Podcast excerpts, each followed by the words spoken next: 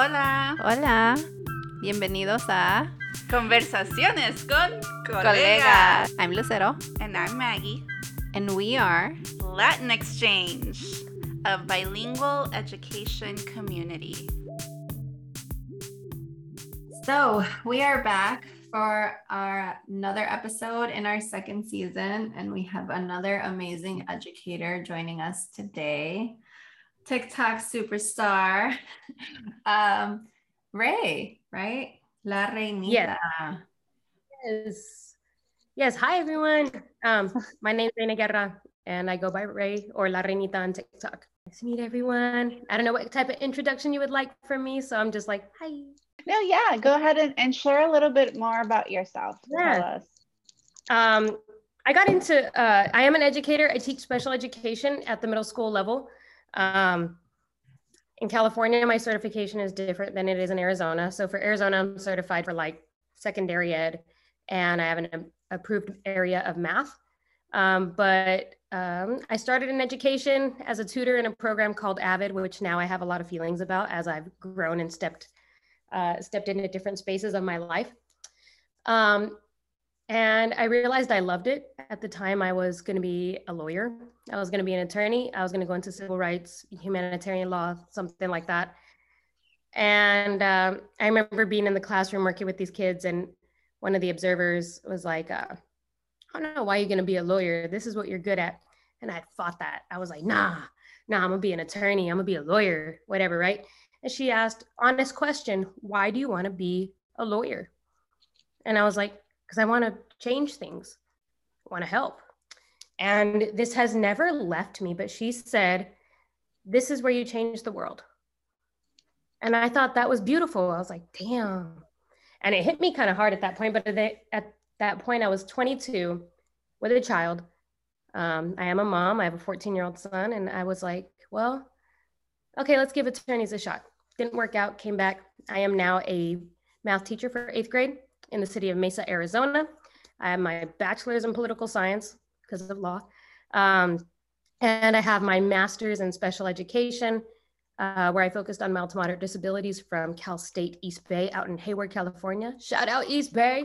And um, yeah, now I'm here and I started making TikToks because um, I felt like there wasn't enough voice for educators.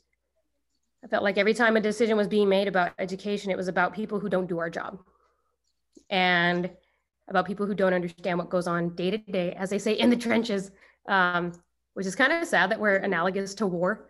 But, um, you know, um, I was like, I need to start talking about what we see every day, especially as teachers of color. Um, I think maybe 10 or 12 of us on my campus are teachers of color and we have a thousand students. 95% of them are brown and black students. And so there's this massive you know difference in how we see each other how we speak to each other how we interact with each other. And i wanted to be kind of facilitating that kind of um, change and start talking about and naming about that uh, those issues. So that was a big introduction but hello no, and that's, I mean, that's huge to our mission and vision as Latin Exchange, right? We want to create that space and that community for mm. everything that's going on behind the scenes that people aren't seeing to be able to touch on the on those who do make the decisions so that they begin to understand that we need our voices in the decision making as well. Like we need to be at the table and we recently were just talking about this about how policy doesn't always include the black and brown spanish speaking yeah. uh, multilingual students. Right. So we need to make sure we incorporate that more. Absolutely. Absolutely. Especially when your campus is like all black and brown students um, there kind of needs to be a conversation as to how do we make sure everyone is in, included. Um, and there's massive differences from Arizona to you know the north of California, and um, it's when I returned home. I am born and raised from Arizona. Um, I'm a little country kid. Um, I actually have my boots somewhere right here. I was gonna put them on, but then we started talking, um, and I think it really started to like amplify what I was like feeling when I started seeing those things. I was like, yo, this is wrong. This is really wrong. There are kids every day. The three three students today this week cried, just cried to me because they were like, Miss, these teachers are mean to me. And I was like, yo, you need to like, I was like, you know, I'm gonna hear you. I want to validate what you're feeling. I want to validate what you're saying. Uh, but one, your parents need to know. Tell your mom, tell your dad, your tia, tio, Nana, whoever's raising you. Um, and we need to start having a conversation about how we treat kids as humans and not as like, um, not like demoting them to like, you listen to me, you only listen to me, and there's not a communication. So, um, I mean, I've been watching your TikToks, I follow, and I'm like, yeah, yeah. Like every time I see something, I'm, I'm just like, mm, mm, mm, like that. uh, I think you see my go-to comment is like the 100s. I'm just like, yeah, because you see the same things and you see it all the time. But I speak emoji too all the time, and really, you know, to to what you're saying is that you know it really it speaks volumes. Yeah, it it definitely does to see that educators across the board and across the country are seeing and witnessing the exact same things. And I, I mean, it, it's unfortunately because of the system, right? We don't have enough Latinx educators that are willing to stay in the field. It is very difficult. It is very hard. And that's what we're trying to push for. We need more people who understand the students that we are serving. We need more people who speak their languages so that this stops happening because I feel like the disconnect is what's causing the issues. And I was shocked to even learn about my school. I'm currently in grad school and I've done a lot of research on my own, the own school that I'm serving currently. And it is in a very much predominantly Hispanic neighborhood. It's considered a low income neighborhood. And the majority of our students are Black and Brown students. And yet, more than 50% of our educators are white. And more than 50% of our educators commute from very far away to come teach at our school. So it's like, why are we not attracting teachers who live in the neighborhood, who serve the neighborhood? And that's another thing that we we need to address in education as well. Absolutely. Um, I think one of the things that I, I noticed, like one, congrats on being in grad school. Also, I am sorry. I understand. yes, thank you. Uh, I feel when you said you're in grad school, my heart was like, ooh. Um, I remember uh, very vividly um, being able to walk into a room on my first day of grad school. And I'd already met, um, Oakland does one, uh, first of all, I'll start with Oakland does amazing things. Oakland has a very spa- uh, special space in my heart. Um, when I moved to Oakland, it was on a whim. My friend was like, yo, I got a job in the Bay. You want to come? And I felt like I had been stagnating in Arizona. I'm, I'm spinning my wheels. I'm not getting anywhere. And I was like, yeah, I do. I left. I got seven job offers in a five day period. Um, in Arizona, I had sent out over 50 resumes and wasn't getting anywhere. That's why I go by Ray. I don't go by Reina because I was noticing the difference in my callbacks um, when I had a more masculine, not Latin presenting name versus Reina. I have like four R's in my name. You can tell I'm Latin. Like there's, you could tell. Um, and um, so as I'm there, as I'm doing things, you know, I'm getting started in this job. I worked at a high school called Fremont out in uh, the East Bay, 47th and High Street, 47th and Foothill. Um, so I go down there, I'm doing my thing, and one of the principals approached me and said, "Have you heard of this program? It's called Maestros." and they support Latin teachers through their certification. They'll they'll pay your first semester tuition, um, and it's like a support group. And we did a lot of talk about like Indigenous education and how we return to our roots, as many of us were of Indigenous uh, descent, and um, how do we return to community education? Um, a sense of being in a circle, a sense of like there is no hierarchy here. We are a community. Um, and it was a beautiful thing. First day of grad school, I walked in and I like made eye contact with one of the guys who was in the um, in the program, and he was like, "My girl." He was like, "Come over here." So I had a support team. I had a system. I hope you have that because it is tough without one. Um, now we have like a group chat and stuff. We're homies. Um, the stark differences I'm seeing though is Arizona's like, no, we're not gonna, uh, we don't have any of those groups. We don't see a need for that.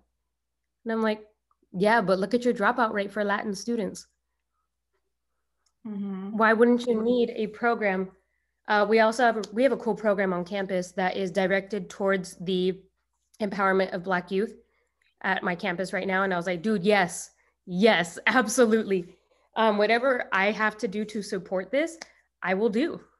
Like, this is awesome. The fight for the progression, the protection, and the liberation of the Black community is the fight for everyone.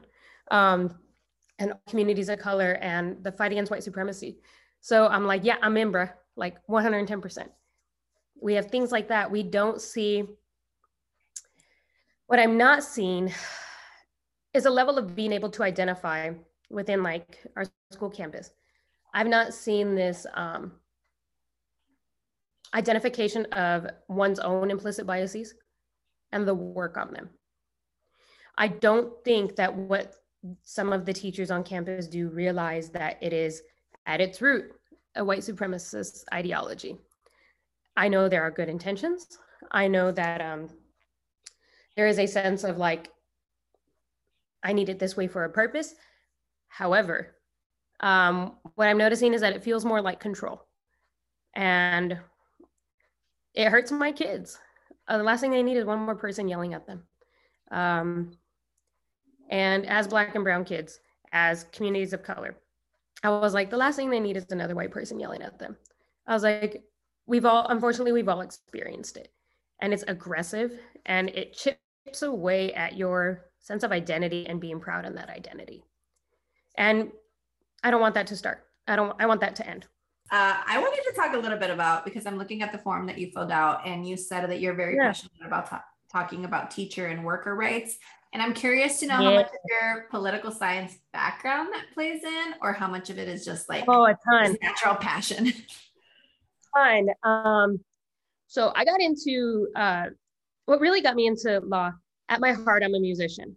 If I could just like, I'm a musician. I want to hang out with my family. Um, I know someone the other day was like, if you could eliminate one thing from your daily routine, what would it be? And I was like, work, bruh, work. um, I'm coming to a point in my life where I realize that there is so much more to this experience on this planet and within this existence than me making money for some capitalist ideology. And um, I was like, why? Money isn't even real. Things abstract as hell. Like, you want me to go make fake money that shows up in an account that I could alter if I was able to hack. You know what I'm saying? Like, it's all fake. Um, what's real is connection. What's real is people. What's real is how you make them feel. People don't forget that. I never forgot that woman's sentiment and that um, I hear her voice now when she had told me, This is where you change the world. I will never forget that. I will never forget the teachers I had that were really made me feel seen. And um, that got me into political uh, political science. I always had a feeling like there's things that are wrong, and there are things that need to be identified and fixed. Uh, my grandfather was a very big social justice person. My grandfather uh, used to work in the fields of Arizona and California. He worked the circuit up and down. And he said he never knew what it was like to begin or end a school year because he was working. He's like, I don't know what it's like to begin or end a school year. I started school in October, I left in March Wow. um, because they were working. Um, I actually have a really cool thing right here that will be the next tattoo. This is what my grandfather used in the fields when he was cutting lettuce. Wow. There's some tools that were passed down to me. And I don't know what this was for, but it's to do something. I don't know. It's a pokey thing. But my grandma gave it to me because she was like, nah, you're into this and it's it's yours now. Uh, he unfortunately passed to COVID at the beginning of the pandemic. Um, so he was the one who really got me into political science and history and, you know, the fight for equal rights. Cause he was like, I remember what it was like to look out into the field and all you saw was Mexicans and Filipinos and Black folks. Mm-hmm. He goes, I remember what it was like to not be able to speak my language at school because teachers would hit you. He goes, I remember seeing teachers push kids and punch kids, and that was not okay. Um, and he, from a very young age, he taught us how to box because he thought that we were going to get beat up for being Mexican and, and native like he did. Um, so we all grew up knowing how to fight people because he was like, You never know. Yeah, protect yourself. And I was like, okay, Papa. like, it's like we all we had to throw a punch very young, um, and take one, um, because you got to learn. Uh, he was very big on that. He influenced me, and then I got into high school. I always had pretty good grades. While I did get pregnant in high school, I did graduate um, with pretty good grades. And one of the grades I received that got me into politics was I got a I got a 100 on a civics test, um, civil rights in civics, and they said, um, "Yeah, you're good at this." My teacher was like, "You know your stuff." She's like, "You read these things and you can respond to them. You know, th- this is amazing. You should go into this." And I was like, "Yeah, why not?" So I went, especially being pregnant and 17. I was like, "Yeah, I should probably go to college." Got into college, started doing my thing. And as I'm going through these political science classes, I'm noticing things. I'm looking around at the classes and I'm like, I'm like the only brown person here. And I'm not even like brown complected, but I can tell that there's a difference between me and everybody else here at the community college level, at Arizona State. And I was like, oh, this is different. Um, it wasn't until I got into higher level political science classes that I started seeing a few more brown people. Turns out we're related. Um, his cousin is my cousin. Um, yeah, I was like, we all What are they come, if you come down in Arizona and you're of Mexican descent, you have to be like, who's your nana? And where's you from? And turns out we're cousins. Uh, his cousin is my cousin. But um, as I'm going through there, I'm also noticing they don't have to work as a job as they're going to school. Their cars are nice. They don't have hand me downs. They're able to park in the parking spaces because you have to pay to park on campus that you're paying tuition for.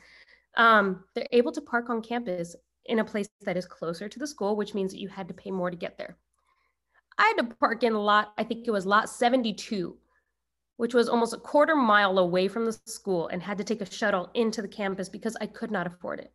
I also lived a, mo- uh, an hour away Mhm. because I live in the middle of nowhere. And I'm noticing these stark differences, and I'm like, why? Why? Um, they were getting internships, and I would be like, yo, how much they pay you for that? Oh, I don't get paid. And I'm like, yo, how do you live? How do you do that? Yeah. How does one spend their time that you will never get back? You'll never get the time back for no money Mhm. in a capitalist society. Turns out their family have money, and I'm I'm, I'm trying to understand how that all works. Become a teacher, and unfortunately, I find out in Arizona, Arizona's 50th in the nation for teacher pay. We are 51st in the nation for teacher funding, uh, for education funding. My bad. We're one of the eight states that does not account for the poverty levels of our students before we distribute budgets. And, and it blows my mind. And so as I'm getting involved here, uh, there's a big sense of one, they're not realizing that there's um, a way to do things better. A lot of the times I'm told, oh, this isn't California, we can't do it like that. Yeah, but money is money everywhere. And time is time everywhere. And workers' rights are workers' rights everywhere.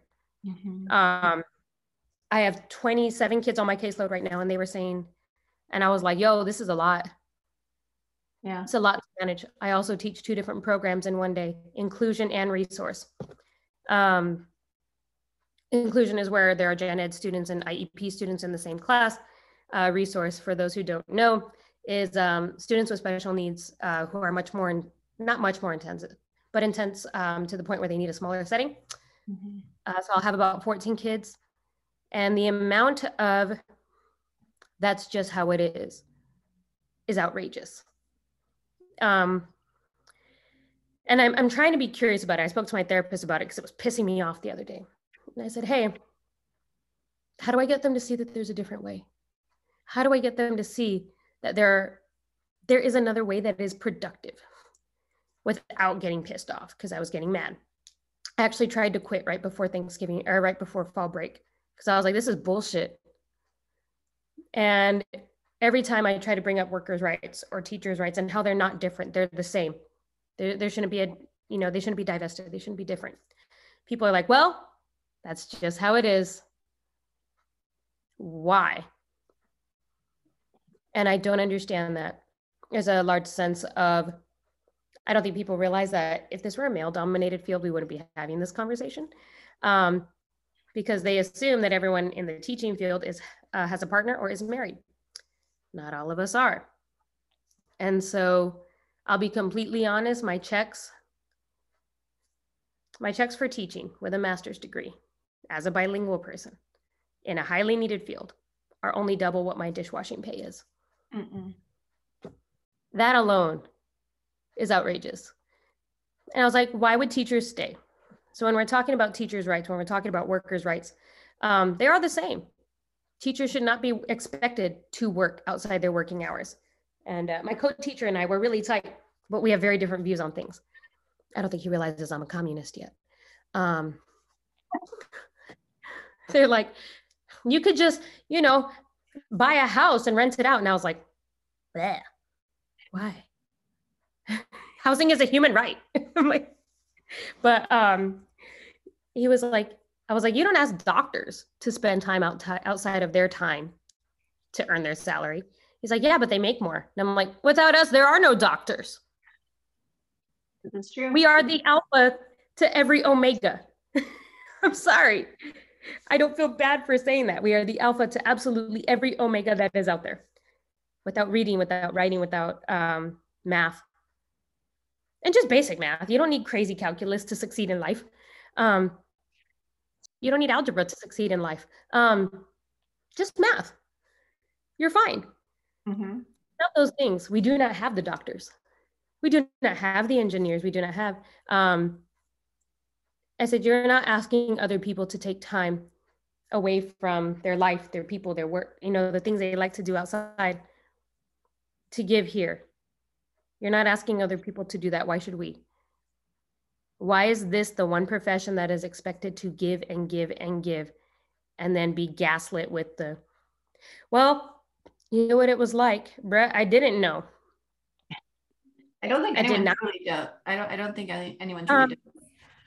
Well, and then they say things like, "Didn't you know the salary was that low?" And I was like, "No, they don't tell you what your real salary is gonna be. They don't tell you your take home pay. They give you an about figure Mm-hmm. And then they have you choose your healthcare. In Oakland, we don't pay for our healthcare, the district does. So this was my first time paying for healthcare um, in years. And then they don't tell you how much they take out for taxes. So you don't know your take home pay. They also don't tell you what counts as in class experience versus not. I was a paraeducator for about a year. They won't count that as time in the classroom as a teacher. I worked on the reservation for three years as a liaison between the public schools and the um, the reservation. Won't count that, even though I had like my own class. So it's very different from other jobs. Mm-hmm. They're like, oh well, there are people willing to take the jobs. That means it's an okay salary. No, it is not operated off of the free market like other jobs. We cannot negotiate our salaries. Were you able to negotiate your salaries?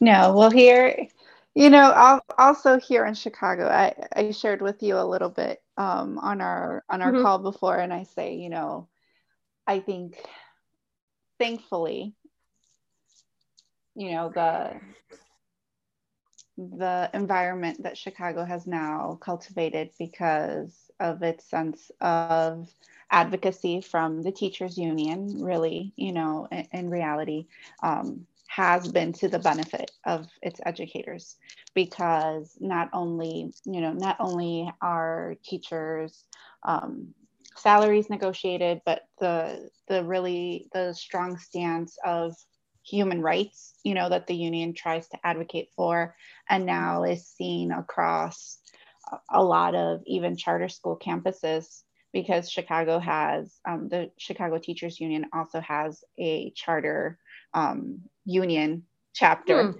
I know. It, you know, go back like 15 years where the Chicago Teachers Unions were so, you know, so adamant about charter. getting charters out and now now we're, you know, here, you know, 15 years later and there's a charter union chapter. Um, Wow. and Mhm. but our conversation really you know extended to the point of the sense of advocacy because we have uh, an environment that has advocated and has afforded a lot of comfort right amongst educators um, that leaves then that that still sense of well what do how do we continue to advocate right? How do we continue Right. to grow? Because exactly it's not just educators here in chicago or it shouldn't be just educators here you know in chicago and in illinois. When we hear that arizona is you know facing all of the needs that it has and we hear from educators such as yourself like how can we just stay here in our comfort right? And be like oh it's okay you know when it's not It is Right. not okay. Because a teacher is a teacher. We all go through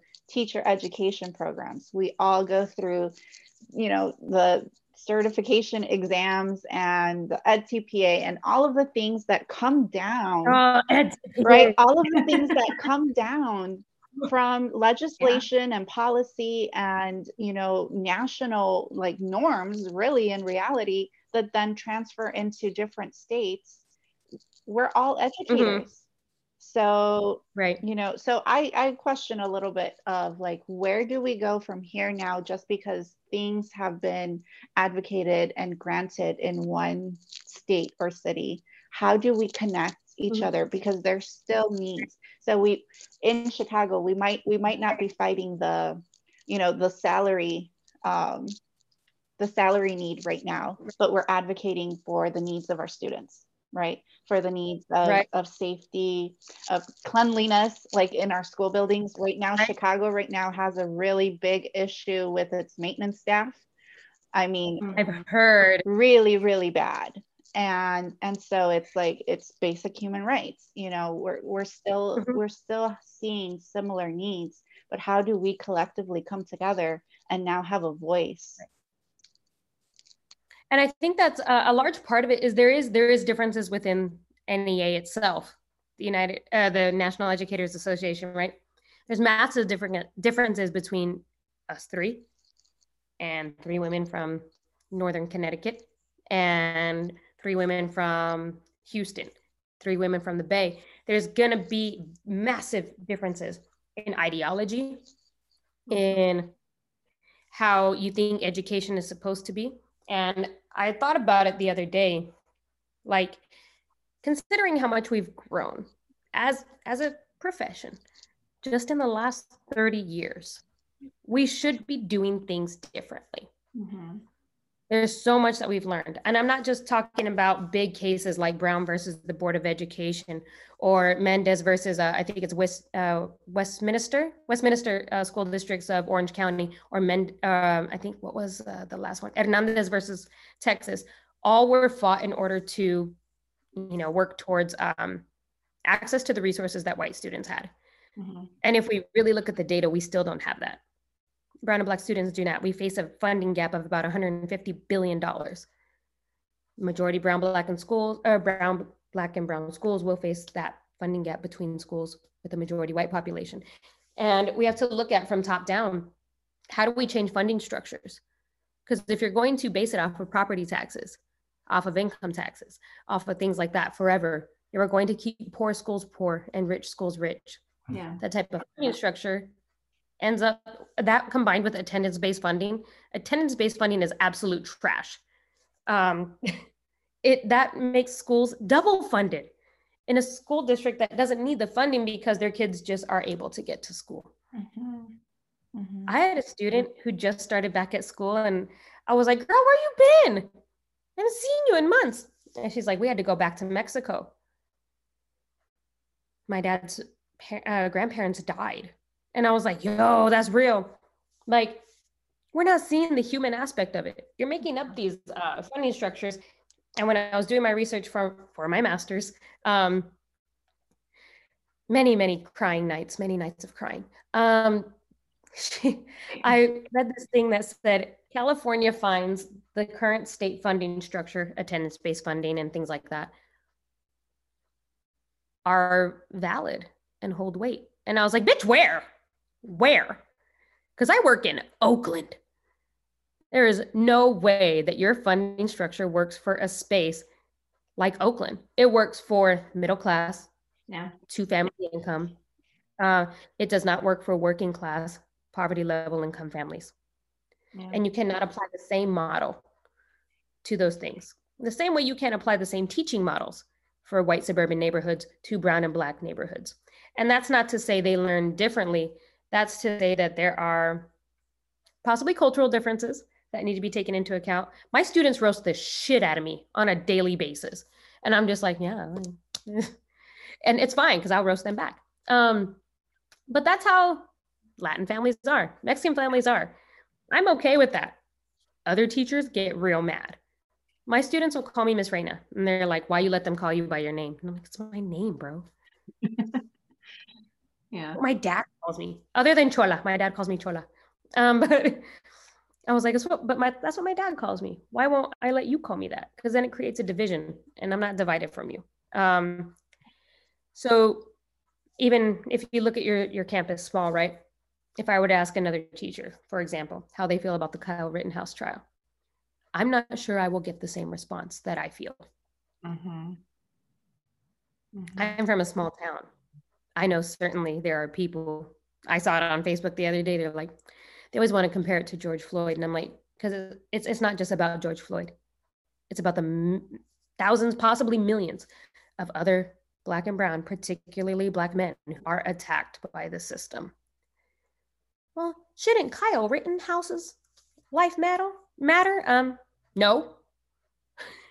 You murdered two people after crossing a state line with a massive weapon that is designed to murder people. Mhm. No. And I'm like, man, hold that same energy. If George Floyd was a was a criminal because he had shit done in his past, why isn't Kyle for murdering people? Hold your energy consistent. Or just admit you don't like black people. Yeah. Like say what you mean to say. Um, because I'm gonna say what I mean to say, and I mean to say that no one should be murdered by the police. like no one should be murdered, like at, a- at as a general rule. Right. But um, you know, especially state shan- sanctioned murder. You know, my taxes are going there, unfortunately.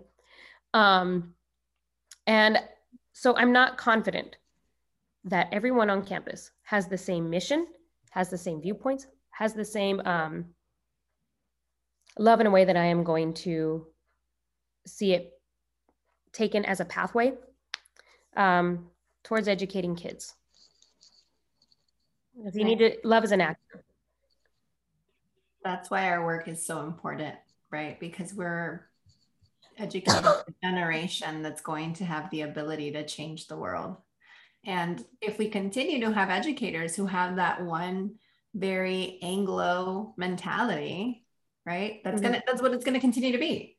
So we need to push for more educators who are going to bring in this lens of, hey, this isn't okay. This isn't Right. something that's supposed to be normal. You shouldn't be Right. just attacked because of your skin color. Like we need to start pushing more this agenda as opposed to mm-hmm. the agenda of like, well, that's the way it is, right? It is what it is, and it is what mm-hmm. it's been for a long time. And that's where we come in. Like that's that's where we have to push for that and advocate for that. And I, I like what you said about it's going to differ across every educator because within my classroom, I know what I'm doing, right? Yeah. But I have no idea what the teacher across the hall is doing. I have no idea Yep. how they're approaching certain situations. And it's because it's not coming from above. There is no policy that says, like, this is how we're going to approach certain things. It's so blurry and so gray that every Yeah. educator is going to go in there and do whatever they want. And as a result, we have these generations of people who are like, well, but he was in self defense and it was self defense, right? And other Right. people who are like, but he killed people. Like, that's not okay. but you definitely murdered people and shot another. like, Right. Right. um, and it's because we automatically know what would happen if Kyle had been brown or black. He would be a thug or a terrorist. Mhm. And we already know that. Um, and that, that hurts. Uh, that hurts knowing that. Um, that hurts knowing that I have to kind of tiptoe around some things at work because I already know there are some with an ideology that I'm not a fan of. Um, and that I don't feel is right. Um, but uh you know because and i'm open with my students i don't ever like tell them that like you can't ask anything about me one day one student was like well what do you do for easter? Because we were just talking about holidays like what's your favorite? And i was like uh nothing. No i don't do anything. And they're like why? And i was like well i don't i'm not christian. They were like what? And and what came out of her mouth was but you're mexican. I was like, baby. And I was like, yeah, I. I said, I believe in a possibility of a God. I do not believe in a Christian deity. And they were like, wow, they'd never met someone. And I was like, they were like, well, does it? And she asked a question that I thought was really cool. She was like, is it because you're, and she stopped and I was like, ask what you want to ask. She was like, is it because you're queer? and I was like, yeah. I was like, part of it. I felt I could not be the person I am and hold this Catholic Christian ideology. Mhm. And she was like, I'm sorry you went through that. And I was like, these kids are way better than adults, man.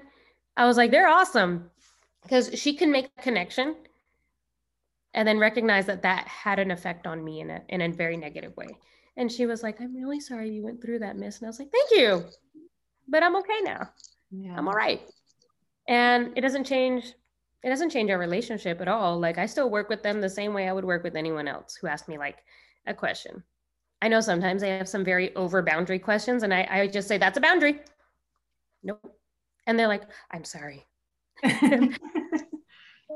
Boundary. And they're like, oh, sorry. Like they're just much better than their adult counterparts. I'm like, oh, I, I I joke with them all the time, like, oh, I hate people. And that's generally because I have social like anxiety. And they're like, you don't like me. And I'm like, nah, you're better than them. And that makes them feel they're like, okay, okay. yeah. Um, yeah, it's it's a very different um because I'm sure if they asked other teachers that they would have like lost their mind. And I'm like, I don't care. We're in class together all the time. Why not know who I am? That's huge. And I think you mentioned it in the beginning about treating kids as humans. And um, there was an episode last season where Maggie was interviewing me and she's like, What do you do in your classroom? And I'm like, I just talk to them like humans because I know I didn't get that. Right. All of my teachers were white, or even if they were brown, they didn't relate to me. And Mhm. it, I was spoken to as a child, which I get it, like I was, but I wasn't spoken to as a human. And I felt like I wasn't spoken to as a human within my own household. And Mm, they spend so much time with us, sometimes more than they would in their own house or in their own homes, that they should be validated as humans in at least one space of their life. So I literally go in there and I tell them how it is, you know, like I I don't sugarcoat things all the time. And I tell them like this is this is the consequence that you get for this action. And you know you're safe here in school but that doesn't mean that it's going to remain that way outside of this classroom. And they need to be Right. able to acknowledge that and understand that. And I think we don't always realize the power that we have when we're Mhm. speaking to children because we literally have the ability to show them anything that we can right and Right. they're they're in such spaces where they respect you and they will listen to everything that you say why not use that to Right. ensure that they're becoming the best human beings they can be I love that, and I love that at the center of that. Um, what I'm what what I'm hearing at the center of that is is is love. Love is an action. Love is uh, something that you do every day. Um, at the beginning of the year, we had to read this book called Onward. Um, and in full transparency, I didn't read shit. Um, I was I was not in a great space. Um, my mother was sick, and unfortunately, she passed a week after we started school. So I was like, not in a great space. And I was like, also, the book is called, I'm looking at it right now, Onward. And it said some shit like creating resiliency within uh, teachers. And I was like, you know what helps me feel resilient? Money. Yep. Money and healthcare Mhm. um, for me and my child. Um, because first off, when we're talking about teacher's salary, when we're talking about, and we do this in the, I noticed people do this in the classroom as well. Um, they're like, well, they, no one is looking at what happens to the lowest part of people, not lowest part, how do I say the, the people who are at the most disadvantage of your system. No one is looking at that. And uh, I am a movie buff, so I will quote a movie in Robin Hood with Russell Crowe, he says, You build a country like you build a church from a foundation. And when you bring up that foundation, everybody does better. And I've, I've kept that. And I'm like, Oh, I like that. I like that. Um, Russell Crowe, Ridley Scott are a great team. Um, they do really well together. But um, when we're talking about teacher pay, no one is looking at, I'm a single parent. I have a 14 year old son. Dude eats everything, everything. He wears a size nine or 10 in shoes. Those are big shoes. Those are expensive shoes. Um, he's a big boy. Um, he's like getting more like solid and, and muscly. So I have to get bigger shirts. I have to, no one is looking at like, when they're making these salaries, they're like, I think they're making this assumption. Yeah. Like if we just partial out, parson out this, how am I trying to say? Portion out this, like whatever, here, here, here that seems all right. That seems okay. But they're not looking at the human aspect. Some of us are single parents. I have debated leaving the uh, education system because of the pay, not because of the love I have, but because of the pay. Um, this will most likely be my last year teaching for a while, just because your girl needs to make some money. Um, secondly, they do that in the classroom as well. They look at, oh, but these kids who just need the extra bump, inclusion works for them. And I'm like, what about the ones consistently fail? I'm not worried about the kids who pass because the kids who pass have already shown those skills in resiliency. They've showed skills in um, being able to do an error analysis and frustration level, to- uh, frustration tolerance. I'm worried about the ones who fail. Mhm. That's what I'm looking at. Uh, because 86% of juvenile justice is made up of students with disabilities. And that is a horrifying statistic. And once they enter juvenile, uh, the recidivism rate is about 70 to 85%. Once they go, they will return, which creates, which makes special education a tributary to the prison pipeline. That shit needs to be shut down. So as we're as I'm looking at this book, I'm like, it's so massively fucking disconnected from what we need. What I read last year was Bell Hooks All About Love.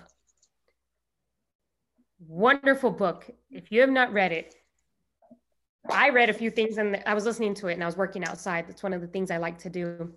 Um, I'm working in my garden, getting my, you know, I was digging a tree well and I'm listening, listening.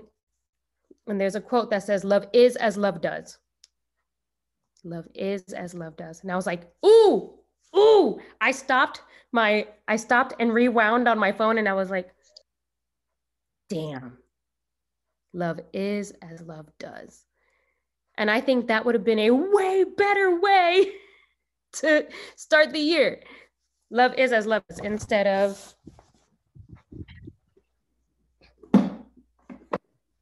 yeah.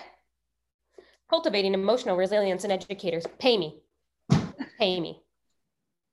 I'm that's very it's very easy.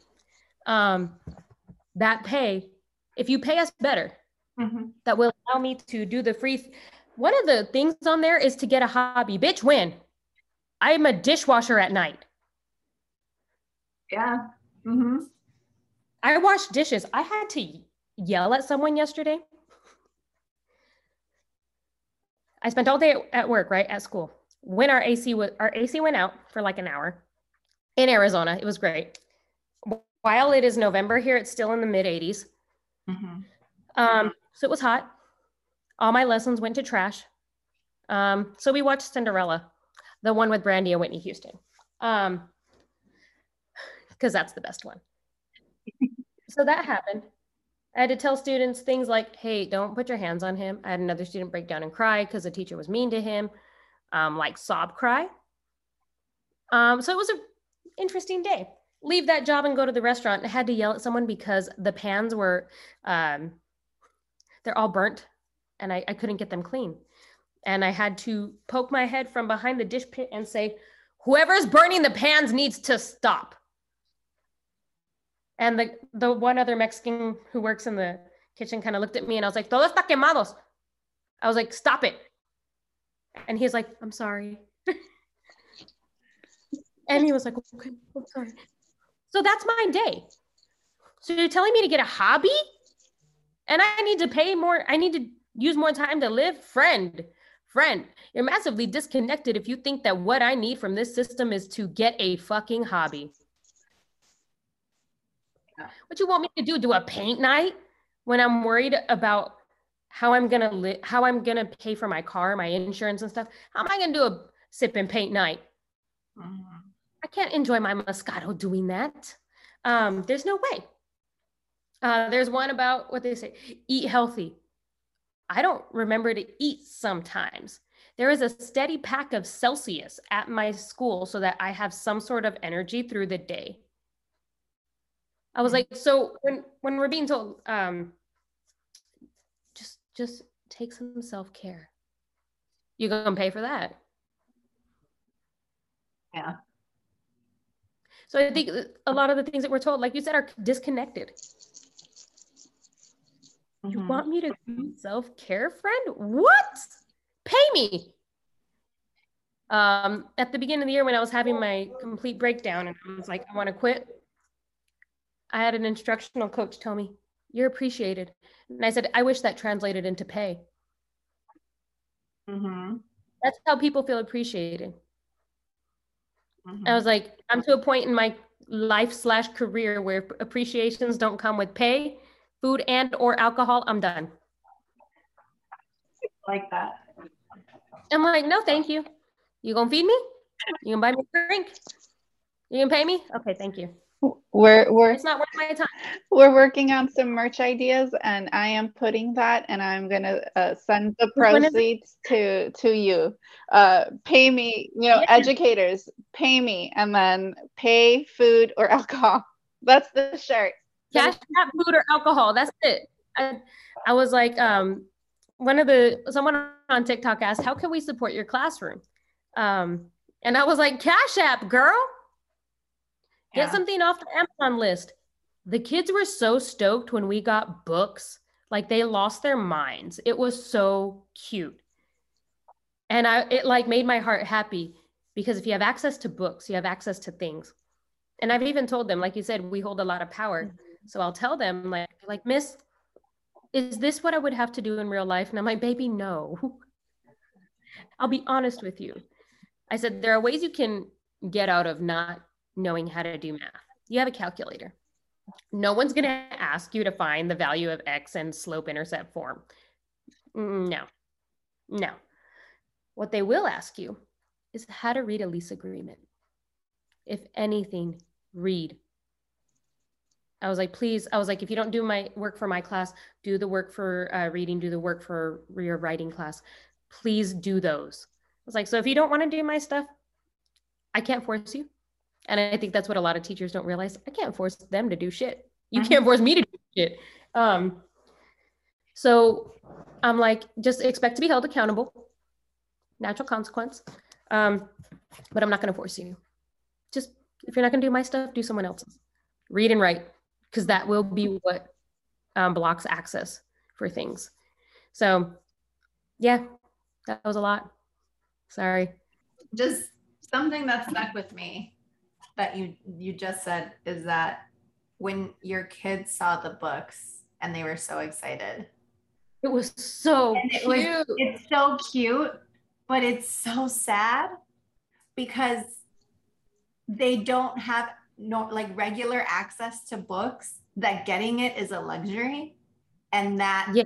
itself shows so much that is lacking with our schools and with our system. Yeah. Um, 100%. What I do really think is cool about my school is we do live in a conservative space but my my principal was like yo you're gonna we're gonna learn about queer things. You're gonna be respectful to queer kids. And i was like dope. I run a kind of organization loose organization called queer in arizona where i post events that are happening for queer folks in arizona and i host them. We had a queer picnic. We did a meetup. Um, lately i've just been overloaded with the two jobs and stuff to do more but um, that's what my FaceTime was. She just texted me and said, Yo, I found a space for us. Um, so I'm trying to cultivate spaces for queer folks as well. And one of the things that um, a lot of us have said is like, I just wish I knew that I was okay growing up. And so I'm honest with my students when they're like, Do you have a boyfriend? And I'm like, No. And they're like, Is it a girlfriend then? And I was like, Yeah. And they're like, Oh, okay, cool. And that opens up a lot of um, being vulnerable with your kids opens up a lot uh, in terms of building a relationship with them and working with them. They're not going to learn from you if they don't like you or trust you. Um, so um, one of the things i want to do is host events right? And one of the things i was like thinking of is we should do a book drive. Like just bring books um, i did try to convince I was trying to be like, yo, let me use the school parking lot, but they wouldn't let me. Um, because it's run off of my personal Instagram and my personal TikTok and stuff. So it was a weird thing. But one of the things I thought was like, yo, let's do a book drive because access to literacy is huge. There's such a stark difference between those who have and those who don't have in terms of books, right? Um, kids who have books, kids who have families who read to them, kids who have families who graduated college will be exposed to like 70,000 more words a day. That's huge. So I was like, yo, um, we should do a book drive. And I remember someone being like, well, don't they have the library? And I'm like, yeah, but then they're charged if it's late. Like, just give them the books. Honestly, I don't understand the resistance in giving kids books. It's weird. It's fucking weird energy. But um, yeah, because access to I think there's what is that study that says like black and brown homes do not have like books the way that white mm-hmm. families do. Yeah. Um, even if we are middle class, even if we are like, you know, I say that in quotations, middle class. So um, book drive would be dope, and it speaks a lot to what our kids don't have. Um, and I let her take it. I was like, take the book. I don't care. It's not. I don't need three copies um, just in my class. If you want to read it, read it. And so one of my students has the book, and it definitely speaks volume as to what they don't have. Also, the way they treat you speaks volumes as to what they don't have. I have students who are just like, Miss, I'm feeling very sad. Can I get a hug? I'm like, yeah, come here. These are mine. These are my babies. Um, it shows you what they don't have. It shows you that they're somewhere working four jobs, a hella jobs, like somewhere they're they're lacking like that like i'm okay i'm loved and i'm safe. Uh, so i'm very explicit with them when they ask for things. I'm like nah dude um, you could you could say that. You could say you're mad. And every time they leave the class i say okay i love you goodbye. And now they're starting to say it back. Okay i love you too goodbye. It's really cute. Or they go okay bye. I taught them to do both of those. That's awesome yeah. So book drives, man. Books are huge.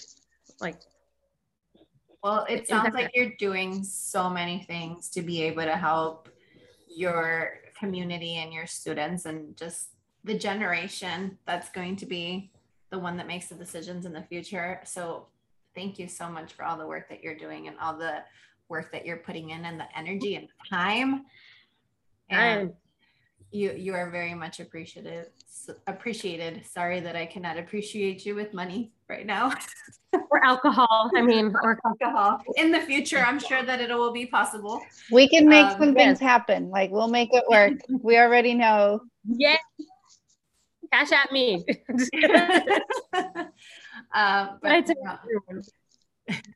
we are very very grateful for the work that you are doing and thank you so thank much you. as well for taking the time to just share some of it with us but I think I this has been the theme of this season. There's just so much more to talk about that you are going to need to come back because That's you have fine. so much to express and say, and we want to hear it all. So Yeah. we're definitely going to have to call you back and uh, talk some more. Yeah, I'm in. I'm in. Um, I always have a lot to say. Um, I don't mean to be hella long-winded, but I'm just a gregarious person. Um, I tend to talk, but and I think it's also because I, I really have a large sense of um, one sense of pride and sense of passion about what I'm I'm aiming for, right? And the goal is one. I don't think um, people who are outside of our profession should be making decisions about our profession, and that extends to people who are not in the classroom even if they're like in the district, I don't give a fuck. You don't make decisions, we do. Um, that should automatically be a thing. Um, like I said, I had a, I was totally gaslit by one of our instructional coaches. So now when they're like, "Oh, you're gonna meet with the coach?" Hell no, that bitch disrespected me. Mm-hmm. I was like, no, um, because if you're gonna see another person struggling, and say, well, there are people who have been here who also manage it I'm gonna say that's because you don't know any better. That's because you don't know that there's a different way to do this. Um, she gaslit me. I don't like that. I was like, I see what you're doing. I can recognize your shit now, and I'm I'm not messing with it. I'm good, thank you. Yeah. I'll manage it in my own way. And if the district wants me to do shit on time, they should give me the time to do it and the pay to allow me to not have two jobs in order to do it. Um, so that extends to the district. That extends to politicians who have interest in vouchers and charter schools and private schools. It's interesting. Chicago has a charter school thing because I would not be open to that. I'd be like, no, thank you. No thanks. It's the general sentiment. So we, you know, we understand. I'd be like, no, thank you. You take money from me. Goodbye. Um, so, but I'm interested to see how that works. I'm also interested to see how um, other states have responded to it, especially states without a real teachers union. We have an association. So I don't think they have that bargaining power. They think they don't have bargaining power. Um, I think if everyone just went on a strike and really held out this time, that'd be really dope. I'm always down for a good strike. Um, mm-hmm. And in the long run, it would benefit kids if teachers really stood up and were very tough on their boundaries and held them uh, because kids would get the support. I have parents who thank us all the time. You're doing so much. Thank you. You're doing so much. But your kids deserve more. Yeah. And there is the way to do it. And I've seen it. I was there. I was I did it in Oakland. I was like I've seen it and I've done it. And if you would give me the opportunity to really help you, I can show you. Yeah. But I think a lot of uh, there's a lot of pushback on that. I also think that there's a tremendous amount of um, complacency, mm-hmm. and um, you can't get complacent in things like this because people in power will remain in power if you don't do something. Um, so that's you can attack it from several different points. Attack it at the school level. Attack it at you know working with parents. Um, you yourself getting that voice out and um, voting out every politician that has any like private school voucher ideology. Uh, no, public school was meant to be public school. And uh, if you feel otherwise, like you can go, friend, like get. Um, also, people who support insurrections should not be serving still. Um, that's a thing in Arizona for some reason.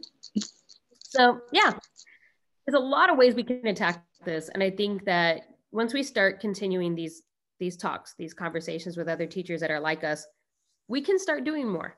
Um, I know I'm annoying to some of the district. I definitely got a threat the other day that was like, what if I send this to your superintendent? And I was like, call her, do it. Yeah. Mm-hmm. Have her meet with me. I would love to talk to her. Mm-hmm. Um, I found her dissertation and I read it. So I'm not super confident about what she's doing right now anyway. So we can talk because I know where her dissertation surrounds and I'm not about it. Mm-hmm. PLCs and testing. Skaka. You're right. Yes. I was like, no, there are ways to do this. There are ways we can be different. There's ways we can be innovative. And I know a lot of it is people are over me and being like, I'm definitely called a hippie at work. And I'm like, yeah, and I have feelings, bro. Like I'm processing them. um, so things like talking about love as an action, talking about love as um, the center point of what we do as a field. And love is also standing up for yourself. Yeah. Love is also recognizing that your friends, your colleagues, uh, there's women in my hall that I'm like, that woman, she got it. She got the sauce. Um, like uh, the two women who shared the, the wall with me. Um, one of them actually intervened uh, supportively when my student was just breaking down. It was like, if you need space, I got space for you. And I like saw that and I was like, I like that because you extended, you, you opened up in a way that not a lot of people would. Mm-hmm. Um, and I was just like, that's beautiful. Thank you. Um, it's recognizing that those colleagues also deserve better. It's recognizing our kids deserve better. Um, it's recognizing that there's a stark difference between, oh my God, we have a teacher shortage, but we don't have a district slash admin shortage. Like the fuck is that? Um, it's weird. Yeah. I was like, no, we can attack this. Yeah. And I'm always down for a strike, for a protest, anything regarding workers' rights, teachers' rights, uh, and vice versa, um, and solidarity between workers, because it's not just us. Um, nurses are underpaid, servers are underpaid. I got offered a job as a server for nine dollars and fifty cents an hour, and I was like, no thanks. Oh my no god. thanks. 950 and then she goes oh but if you um yeah arizona's trash bro. Um this place is horrible. And it could get better but everyone's like we're cowboys and we are. I was like yeah but cowboys also had skills and education. Did you not know doc holliday? Dude was a dentist. I was like so uh, I, maybe it's just me. Maybe it's just me. But um, I was like, yeah. Uh, she said if you close, you'll get ten dollars and fifty cents, and I was like, that sounds like way too much responsibility for a dollar more. I was like, no, pay me. No. There's so much to do. There's so much to do in terms of workers' rights, in terms of social justice, um, in terms of racial justice, um, talking about restorative justice on campus. Mm-hmm. Uh, when we started doing when we started our school stuff they said who has uh, background in restorative justice? And i'm i'm stupid. I raise my hand because i'm assuming other people will. And i'm like oh me. I was one of like 4 uh-huh. and i was like shit. Because now they know. Now you're the point and, person. Yeah and so one woman said hey uh, what was your history in restorative justice? And i said oh i, I trained people for it and she's like, oh, that's good to know. She's got great intentions. I'm really down with her being like, yeah, let's do um, restorative justice. But as a campus, I don't think we're there yet. We still have a cop on campus, and I feel a lot of ways about that. Uh, we had a first responders day, and I was like, Bleh, not going. Um, a fucking SWAT truck was there, and I was like, no, no, go away. Please go home. Yeah, no. And it's not like I dislike this you know, cop as a person. I just I'm not a fan of what the system does to black and brown children. Yeah. And when you have a cop on campus that amplifies the amount of arrests, that amplifies uh, OSS, ISS, and um, you know, just contributes to that tributary of the prison pipeline. And I'm just not down with that. I'm not willing to send more of my kids to jail. Yeah. Um, if we started with love as an action, as a center, as our focal point, um, then I think we would do a lot better. Um, that's why I tell them every day, I love you. Bye. well, that is, you know, that is how we are going to wrap up this episode, I think, for today with love is an action and yeah. and our our traditional round of questions. So uh, cool. we usually yeah do three three questions that we like to um, go a little bit into that like personal side not that we haven't gotten personal during this whole time already but we want to ask you um, cuál es tu canción what is your song oh man earth wind and fire september hands down Fire. That is one of my. I went. That was my first concert. Earth, Wind, and Fire in Chaka Oh, Khan. nice. I love Earth, Wind, and Fire. And uh, when my co-teacher and I are having like a rough morning, we're like, we should play Earth, Wind, and Fire. And he's like, yeah, Earth, Wind, and Fire. Awesome. The next one, I think you're gonna have a hard time choosing one thing. Pero ¿cuál es tu comida favorita? All of it. All of it. All of it except onions, bell peppers, and what else? And like a yogurt texture. Oh, okay. All of those three things. Everything else on the table, I'm in, especially if it's carbs. All the good stuff. Bread.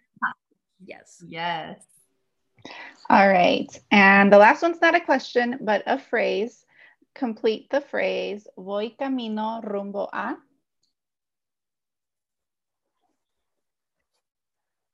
Ooh.